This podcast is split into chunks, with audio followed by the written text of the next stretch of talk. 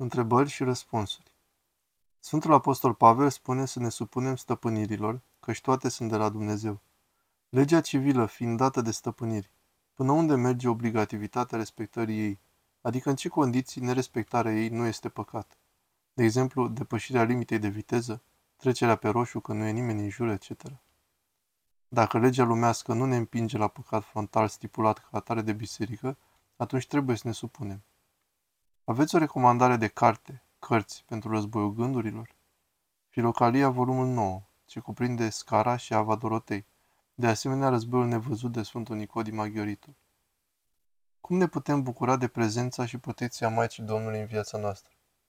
Prin ruperea de lume și fecioria interioară. Părinte, știu că este o taină, dar unde locuiește Maica Domnului cu trupul? Poate este o întrebare de copil mic, dar aș vrea să știu unde. Nimeni în trup nu poate să știe unde este Maica Domnului cu trupul. De ce lumea opune rezistență tradiției creștine prin secularism și altele? Creștinismul îndeamnă la pace, iubire, etc. Nu înțeleg această ostilitate. Pentru că creștinul le vădește păcatul și la lumina acestuia îi forțează prin conștiință să se depărteze de acesta. Însă cei păcătoși nu doresc acest lucru. Păcatul e drog. Părinte, dacă nu ne putem smeri, oare nu este bine să ne înălțăm pentru a fi smeriți de Dumnezeu? Nu, deloc. Mai bine este să ne osândim pe noi înșine să ne rugăm cu dor și durerea lui Dumnezeu. Mirenii pot face priveghere și ce ar trebui să conțină? Ce rugăciuni? Da, aș zice cu Doamne Iisuse. Vezi rugăciunea lui Iisus, Părintele Teologos. Doar Domnul Iisus ne poate mântui? Maica Domnului nu ne poate mântui? Ba da, Maica Domnului ne poate mântui, nu prin sine, ci prin Harul lui Hristos. Rugăciunile ei sunt totdeauna ascultate. Vezi toată istoria bisericii de 2000 de ani. Cuvântul mângâiere este unul dintre cele mai frumoase și delicate exprimări ale vocabularului nostru. Cum putem deveni părtași ai mângâierii pentru semenii noștri? Prin dobândirea Duhului Sfânt. Cum putem să schimbăm starea interioară competitivă, cultivată intens de societate prin criterii de performanță, într-o stare bineplăcută lui Dumnezeu? Competiția este necesară numai cu noi înșine, cu omul cel vechi din noi.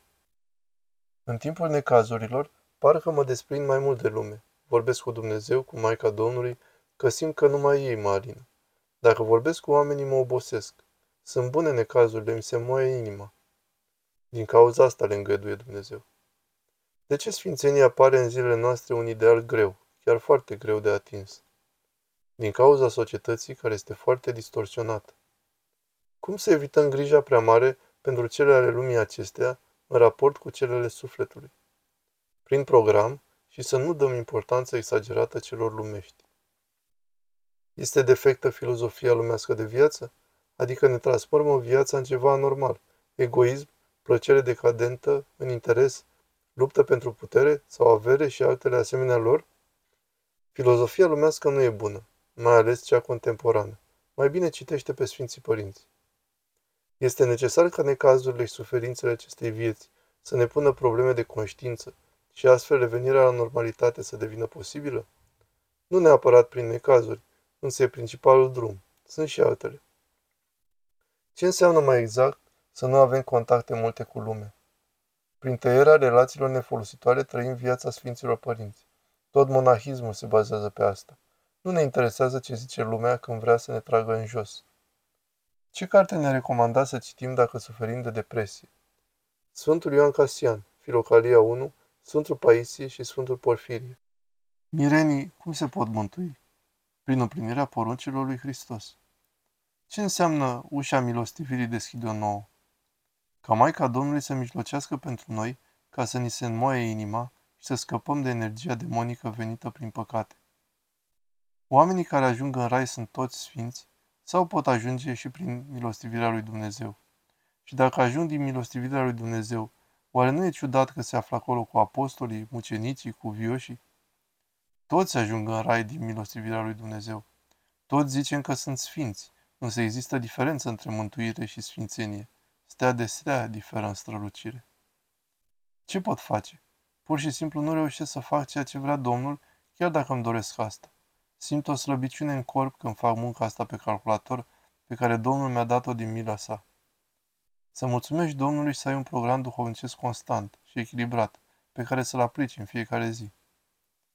De ce slujitorii Domnului vorbesc atât de frumos și foarte multe de cele sfinte? Și noi, mirenii, chiar dacă am citit mult, nu reușim să avem minte atât de luminată. Din cauza grijilor și zgomotului din lume. Pe primul plan însă este ascultarea, care în lume lipsește. E posibil să avem ispite și să păcătuim și când ascultăm un cuvânt de folos? Da, dacă nu suntem atenți. Diavolul dorește să-și recâștige terenul pierdut. Părinte, acum o lună am simțit că progresez pe toate planurile și după o săptămână mi s-au întâmplat numai necazuri. Este posibil să fie încercări de la diavol? Da, desigur. De obicei, harul abundent prevestește asta. E adevărat că trebuie să ne impunem voința asupra trupului nostru, sufletul asupra corpului, că e o luptă și că trebuie să ne supunem trupul? Da, așa este. Trebuie însă să fim în tradiția bisericii. Părinte, până la ce punct trebuie să facem ascultare de biserică și de preoții duhovnici? Până la păcatul frontal.